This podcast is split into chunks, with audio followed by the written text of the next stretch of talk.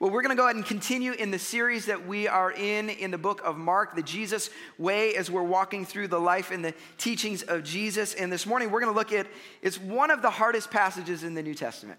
Honestly, it is. It's one of those that's debated. It's a challenging text, but I think God's got a very clear message for us. If you've got your Bibles, turn with me to Mark chapter 13. Mark chapter 13 here with me this morning. As you're turning there, uh, we had an amazing time yesterday as uh, we had a, a, workshop on the book of Psalms this morning. We had Pillar Seminary, and there was about 100 of us here. It was challenging. For those who were here, I know they will never look at the book of Psalms the same ever again. It's honestly expanded and opened their understanding of Scripture. And so we'll have opportunities like that. We encourage you to jump in when you can. Would you stand with me? As we're going to read our primary text, if you're a guest, this is just our tradition, nothing sacred about it, just to stand and say, God, we honor your word more than anything else. Mark chapter 13, verse 28 says this Now learn this lesson from the fig tree. As soon as its twigs get tender and its leaves come out, you know that summer is near. Even so, when you see these things happening, you know that it is near, right at the door. Truly, I tell you, this generation will certainly not pass away until all these things have happened. Heaven and earth will pass away, but my words will never pass away. Let's pray. God, we, we thank you that you want to speak to us today. And so, Lord, I pray, even in a passage that's challenging to get a hold of, God, I pray that you would reveal your truth to us. And Father, we would walk out of here with something to hold on to that would change the way we live. Pray that in Jesus' name. Everybody said, Amen. You can be seated. All right, I want to start this morning. I want you to turn to your neighbor and I want you to say what was or is the most difficult subject for you in school, okay? What was or is the most difficult subject for you when you were in school? Some of you got to remember a little ways back. You can do it.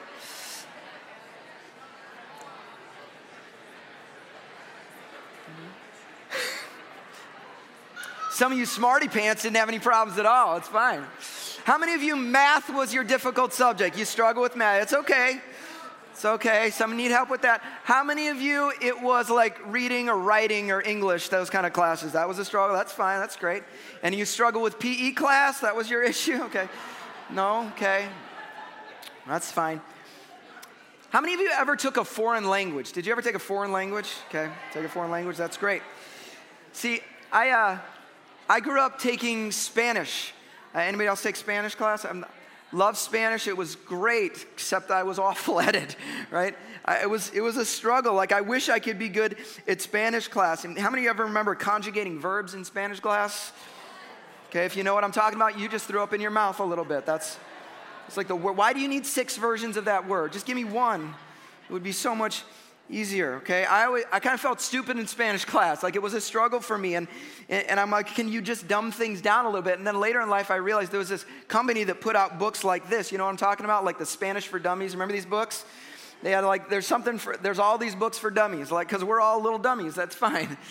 We all need help. And what they, they made a killing off of taking ideas and concepts and making them really accessible for people, right? Just making them easier to understand.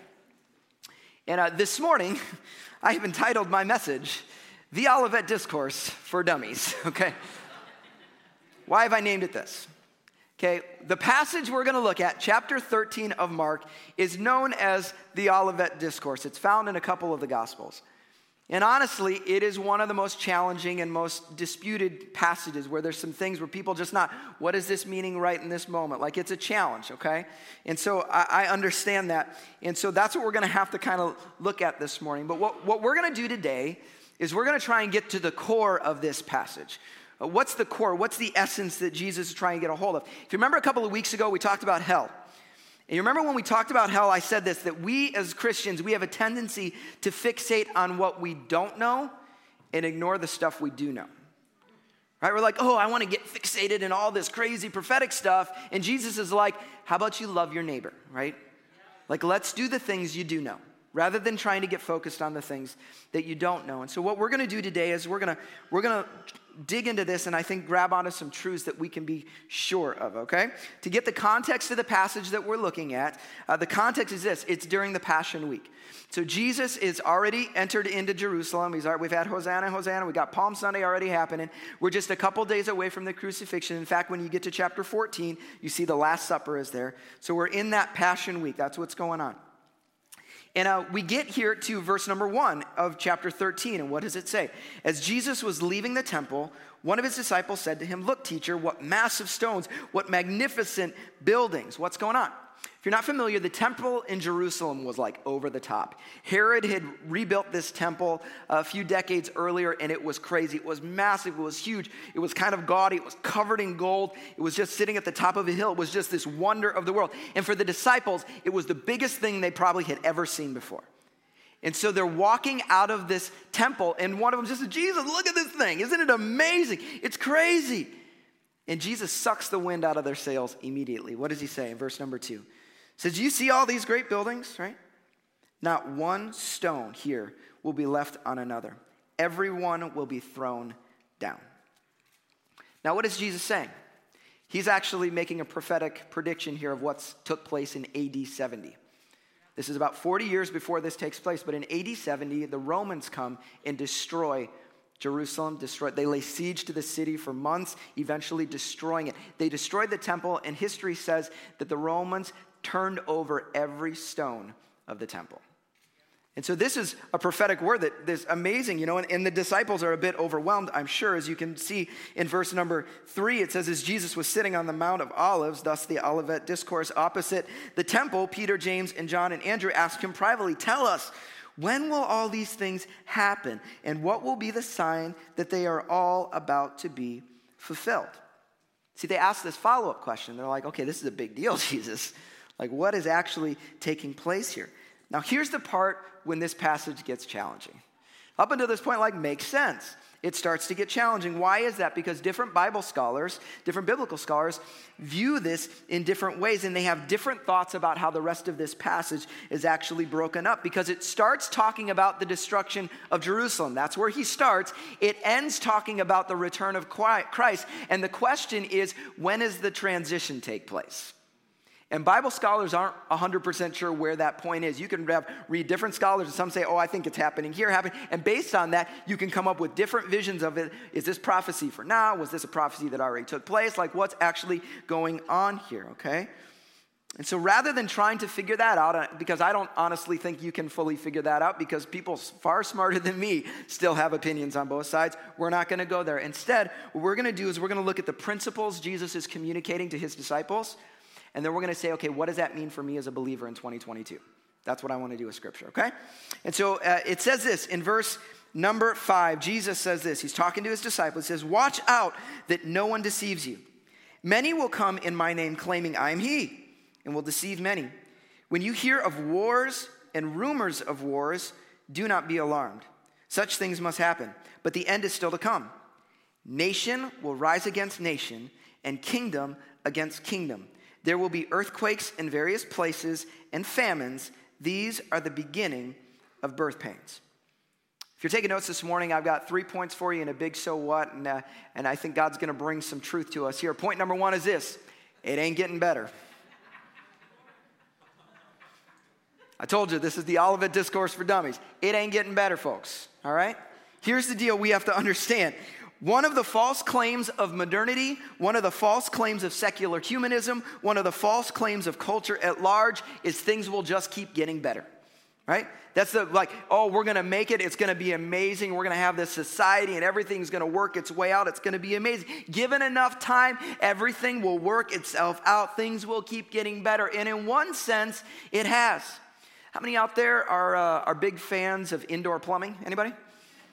I'm a big fan of indoor plumbing, huge fan of indoor plumbing. Okay, once upon a time, we didn't have indoor plumbing. It's gotten better. Remember last week I said, I love Amazon Prime. It's awesome, right? It got better. A few weeks ago, Amber and I went on a trip. We got in an aeroplane, and in three and a half hours, we were in Mexico on a beach. That's awesome, okay? That's awesome. So, in some ways, it's gotten better. But all you have to do is to look over the last few years to realize, you know what? There's still a fundamental flaw in our world. Sin is at work in our world. And sin destroys, it breaks down, it corrupts. That's just what it does, right? How many of you were excited because it kind of felt like, oh man, the world can go back to normal because COVID's feeling like it's on the back burner. And then Russia invades Ukraine. You're like, seriously? The whole world's going crazy again. Because we have this feeling like, oh, everything should just get, we can all work out. Like everything will just get better eventually. And Jesus is saying, listen, you got to understand something. It ain't getting better, folks. Like it just isn't, you know? And I'll say this for some of us at times, you know, we have, um, we look at what's going on in our world, and I think Christians can be very, very guilty of doing this. We look at what's going on in our world, what's happening, and we play the this is that game. I've told you this before, right? The this is that game. What's the this is that? They look at the news like Russia's invading Ukraine. Ooh, this is that thing from Revelation. This is that thing from there. Maybe it is, maybe it isn't. I don't know. But Christians have been doing that for centuries and getting it wrong. So if your goal in life is to play the this is that game, you're missing the point, right? That, that if Jesus' goal was to have such clarity in this prophecy that everyone knew exactly what he meant, then he didn't do a very good job. So, if that's the case, then I would say that's probably not his primary point. His primary point is to make aware to every believer throughout the last 2,000 years, ladies and gentlemen, it ain't getting better, okay? Sin is in the world. There is a brokenness in our world, and we need to just recognize that. We shouldn't be surprised by that. It shouldn't surprise us when it gets bad. I golfed with this guy one time, okay? Guy, and so, so first tee box, if you're not familiar with golf, the goal is to hit it straight, right? Straight down the fairway. So first tee box, he gets up and he takes a swing, shanks the thing, and it's just this massive slice off into the woods. And he says, unbelievable. Said, okay, cool. So next hole happens, does it again. I mean, we're, every hole, the thing is just shanking to the right, you know? He gets to like hole number 15, hits it, off into the woods again. He goes, unbelievable. And I said, it's not that unbelievable. like, have you been watching yourself for the last 15 holes? I could have told you that was what was gonna happen. And yet, what do we do as, as, as Christians? I get the world, but as Christians, we look around, oh my goodness, it's just getting so bad. Yeah, he said that's to happen. Is this a surprise to you? Is this a shocker? Oh my goodness, it's going, people are evil and doing bad things. Shocker. Like, is this surprising? Oh no, there's earthquakes. He said there'd be earthquakes. Like, like this isn't a surprising thing for us. In fact, he uses the reference of birth pains. He's like, this is birth. You know what, what happens with birth pains? What? It gets worse and worse. It gets more intense. That's what happens. So it shouldn't surprise us when this takes place. Sin does what sin does it corrupts, it destroys, it kills. And this is why the book of Revelation, chapter 21 and 22, looks so good. Why? There's no more pain, no more tears, no more hurt. It's supposed to look different than the world we live in. That's why it's so enticing. Starting point it ain't getting better. Point number two faithfulness will cost you. Faithfulness will cost you. What's it say in verse 9? You must be on your guard. You will be handed over to the local councils and flogged in the synagogues. Verse number 13 Everyone will hate you because of me, but the one who stands firm to the end will be saved. I talk about this regularly here as. Uh, as an encouragement to you. And it's one of the main reasons why people walk away from faith. We got committed followers, people who have decided, I'm going to follow Jesus. And then something bad happens in their life. They got a health problem, they got a relational problem, they got some other question in their faith. And they think to themselves, I didn't sign up for this. And they bail on faith. See it happen on a regular basis. The problem is they may have never received all the terms of the agreement. You know what it is when you when you sign up for something, you get the terms of agreement. Here's the terms of agreement. And I say there's a lot of people out there who may have received the genie Jesus invitation, right? Come to Jesus and he'll, you know, give you all your grant all your wishes and everything will be perfect. You're not going to have any problems. And when you get that genie Jesus invitation and things go sideways and things don't go the way that you want them to go, suddenly you're like, this whole thing doesn't work and I'm going to walk away. But Jesus says this, hear it clearly, faithfulness will cost you. It's going to cost you. It's not, it's not always easy. Jesus says this listen, I offer you salvation. I offer you peace. I offer you eternal life. It is a good thing, but at the end of the day, you are going to have to die to yourself and come follow me. And even, even if you die well and you are faithful to me and you pursue me and you run after me, right? Even if you do that, it may not always work out well for you there may be times when you are still persecuted for your faith. And actually, it's more of a promise. There will be times when you are persecuted for your faith in Jesus. Full disclosure, as the text says, faithfulness will cost you. It just will. And Jesus is warning his believers. These are his guys. Listen, he's about to get killed. He's about to leave, and he's saying, Guys, you got to be ready for it. It ain't always going to be easy, it's going to be hard sometimes. Being faithful to me is going to be hard sometimes. And us American Christians, we like to whine about persecution. We do. We like to whine about it. Now, should we pursue religious freedom? Absolutely. That's our privilege as Americans. It's our privilege as Americans is to be able to fight for those things. But we whine about persecution as if our life is on the line at times. We have no idea what it is to truly be persecuted. We've been inconvenienced as followers of Christ for sure. Let me tell you, there's, I know, I've heard stories of uh, people serving Christ in Iran. A couple in Iran, husband and wife, in a, in a nation where following Christ is detrimental to your health. And they have to have the conversation. The wife saying, okay, here's what's going to happen if I follow Christ and someone finds out, I'm going to be most likely raped by a large group of men, and then I'm probably going to be killed. And they have to decide is it worth it? And they say, whatever it takes to be faithful to Christ, we will endure it. Now, I don't know what that's like. You don't know what that's like. But Jesus is saying, here's the sobering reality faithfulness will cost you. In this country, it may never be at the point where that is the result of faithfulness to Christ, but it could be. We don't know. And Jesus is saying, hey, before we get to that point, before you get faced with it, you just have to be ready for the potential. And for us as followers, you say, you know what, well, we're not experiencing that, so we don't have it. Well, there's going to be challenges to your faith. Staying faithful to Christ, young person, is going to have consequences. It's going to cost you something. There's going to be times where you are not the popular one because you are being faithful to Christ. There's going to be times where you are the one getting torn apart by others because you are faithful to Christ. There are the times where you're going to have to make financial decisions that actually don't benefit your pocketbook because you're staying faithful to Christ. I don't know what it looks like for your life, but every believer has to recognize that faithfulness will cost us. And that's the call that we've been given as followers of Christ, all right? So, we say it ain't getting better. Faithfulness will cost you. But Jesus is coming.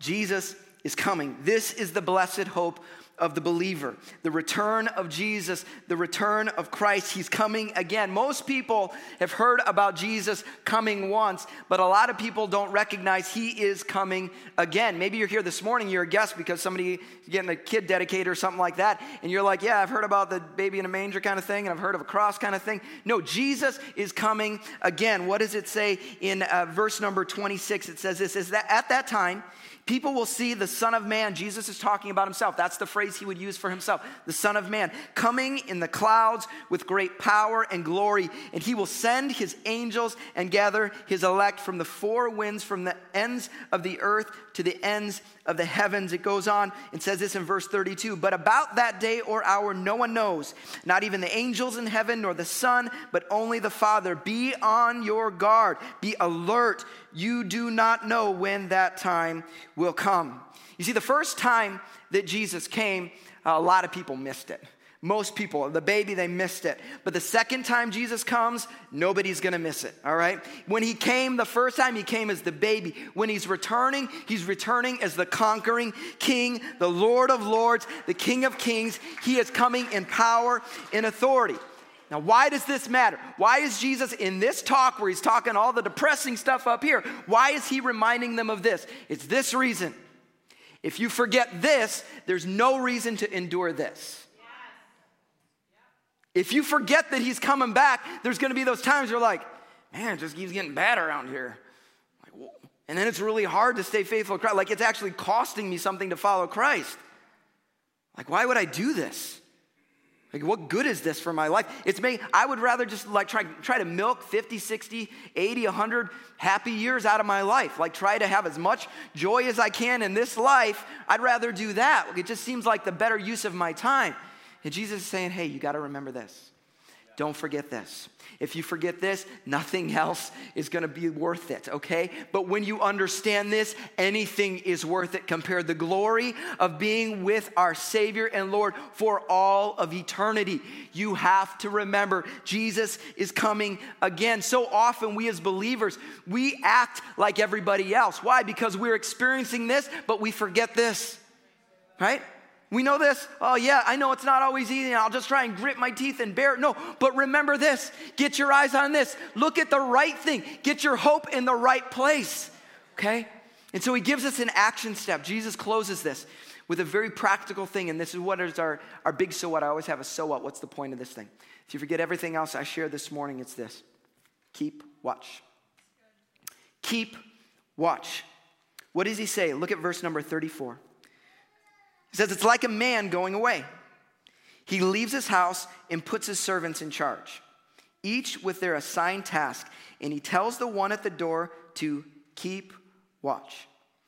Therefore, keep watch, because you do not know when the owner of the house will come back, whether in the evening or at midnight or when the rooster crows or at dawn.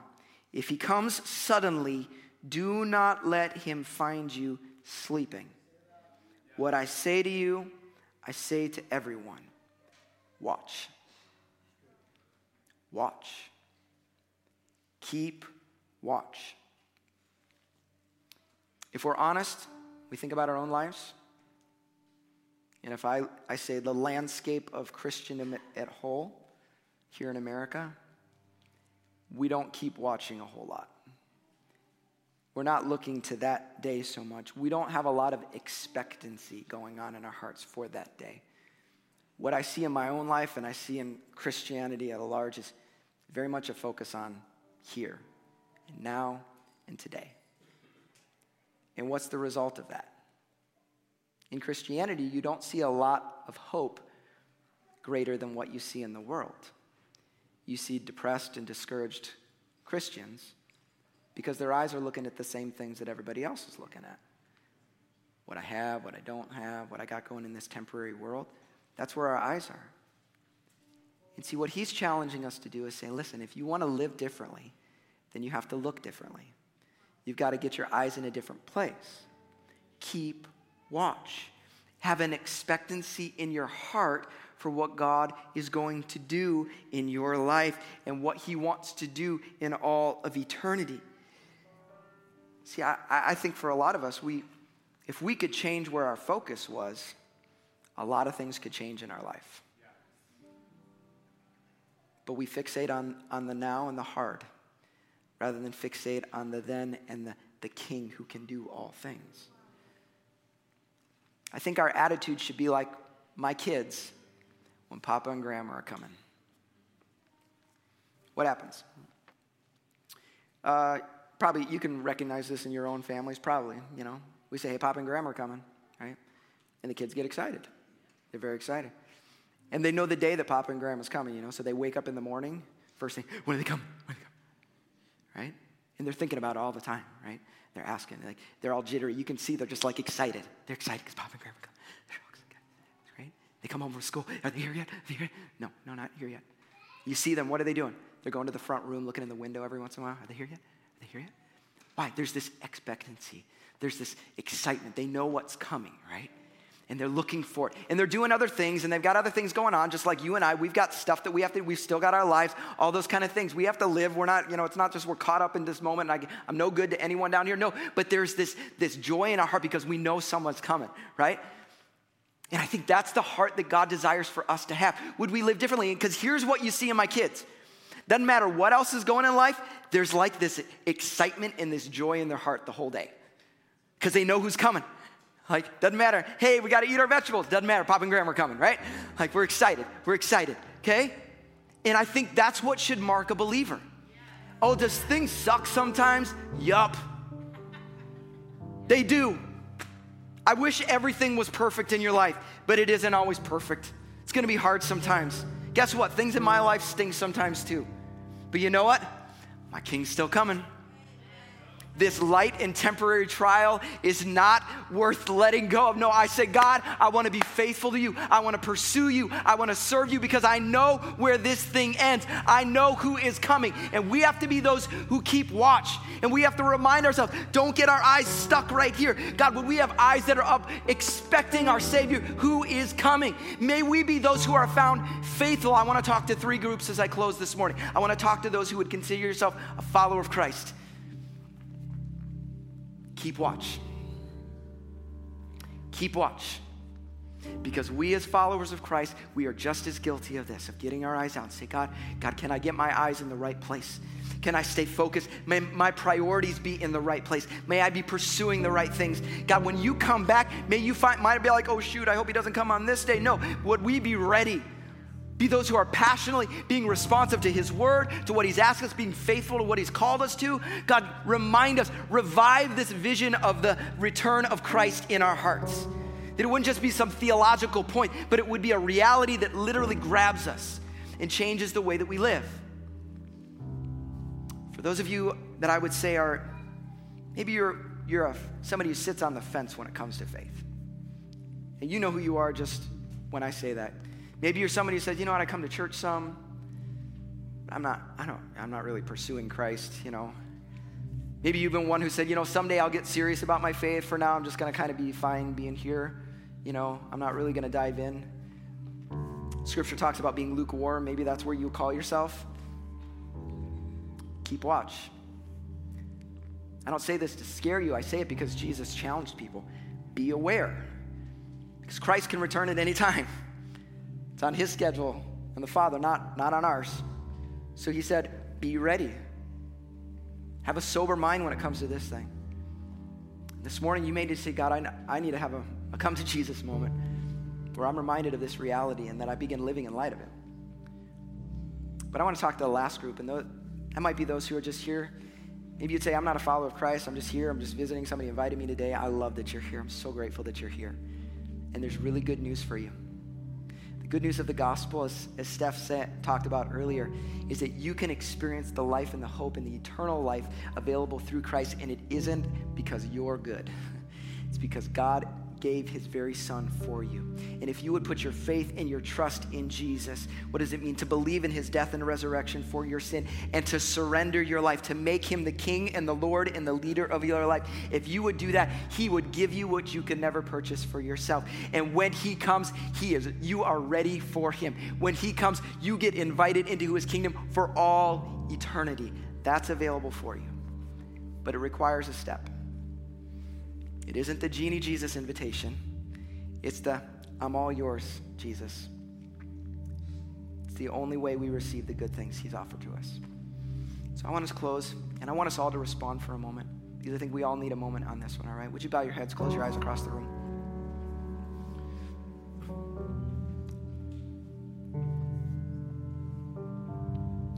Holy Spirit, I pray that you would just speak to every heart right now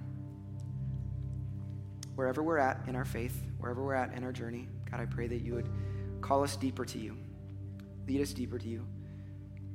Lord, we repent of the, the times that we've been hopeless simply because we have not looked at the right things.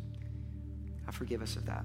And Lord, we want to get our eyes in the right place, that we would be those who keep watch, who remind ourselves that we are living for another kingdom, not for this kingdom. With every head bow and every eye closed, I want to talk to those who Either um, you would like to give your life to Jesus, or you're one who would say, you know what, I'm totally lukewarm in my faith and I'm just kind of been sitting on the fence and I need to surrender my life to Jesus. I need to be ready.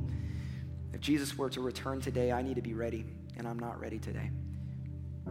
If that's you and you want to submit your life to Christ, you want to place your faith in Him, you want to trust in Him for your salvation, you want to make Him the Lord and the leader of your life, if that's you, with every head bow, every eye closed, I just invite you to lift a hand right now, just that as a response in your own heart to say, God, I need you. Would you lift a hand right now and say, God, I give you my life.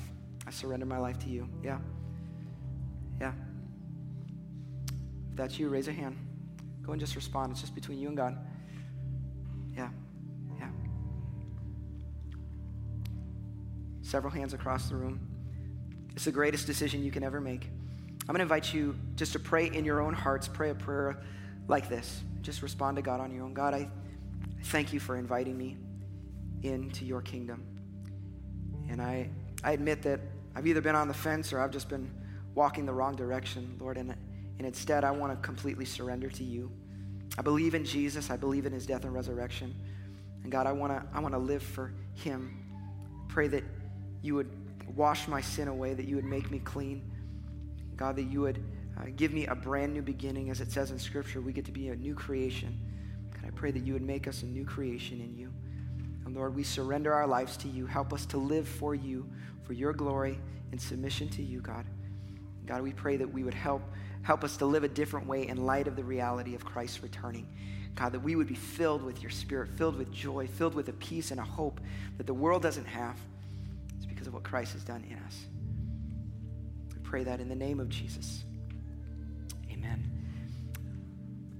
Would you stand with me across the room? I, I want all of us to pray together. And I'm going to talk to you, um, those who responded to Christ, I'm going to talk to you in just a moment, so stick with me, all right? But I want us, as, a, as followers, it's really easy um, to kind of go kind of go through the motions of life and to get distracted by, you know, just what's happening around here and forget that this is ultimately about his kingdom. That's where our eyes should be. God, how do we live in that? And so there's there's a prayer that I want us to close in prayer today. And it's the prayer that Jesus taught us right? And what we do, and some of you may need to pray this prayer every day this week to remind yourself of, hey, God, whose kingdom am I living for? Where is my focus at? What's the attention of my life? But I want us to close together with this prayer and just ask God to guide us and to lead us, that He would be our source, all right? Would you pray with me? Our Father, who art in heaven, hallowed be thy name. Thy kingdom come, thy will be done, on earth as it is in heaven. Give us this day our daily bread, and forgive us our trespasses, as we forgive those who trespass against us. And lead us not into temptation, but deliver us from evil. For thine is the kingdom, and the power, and the glory, forever and ever. God, I pray that you would help us to live for your kingdom, not our own. That we would keep watch on the Savior who is coming, and we would live in light of it. Jesus' name.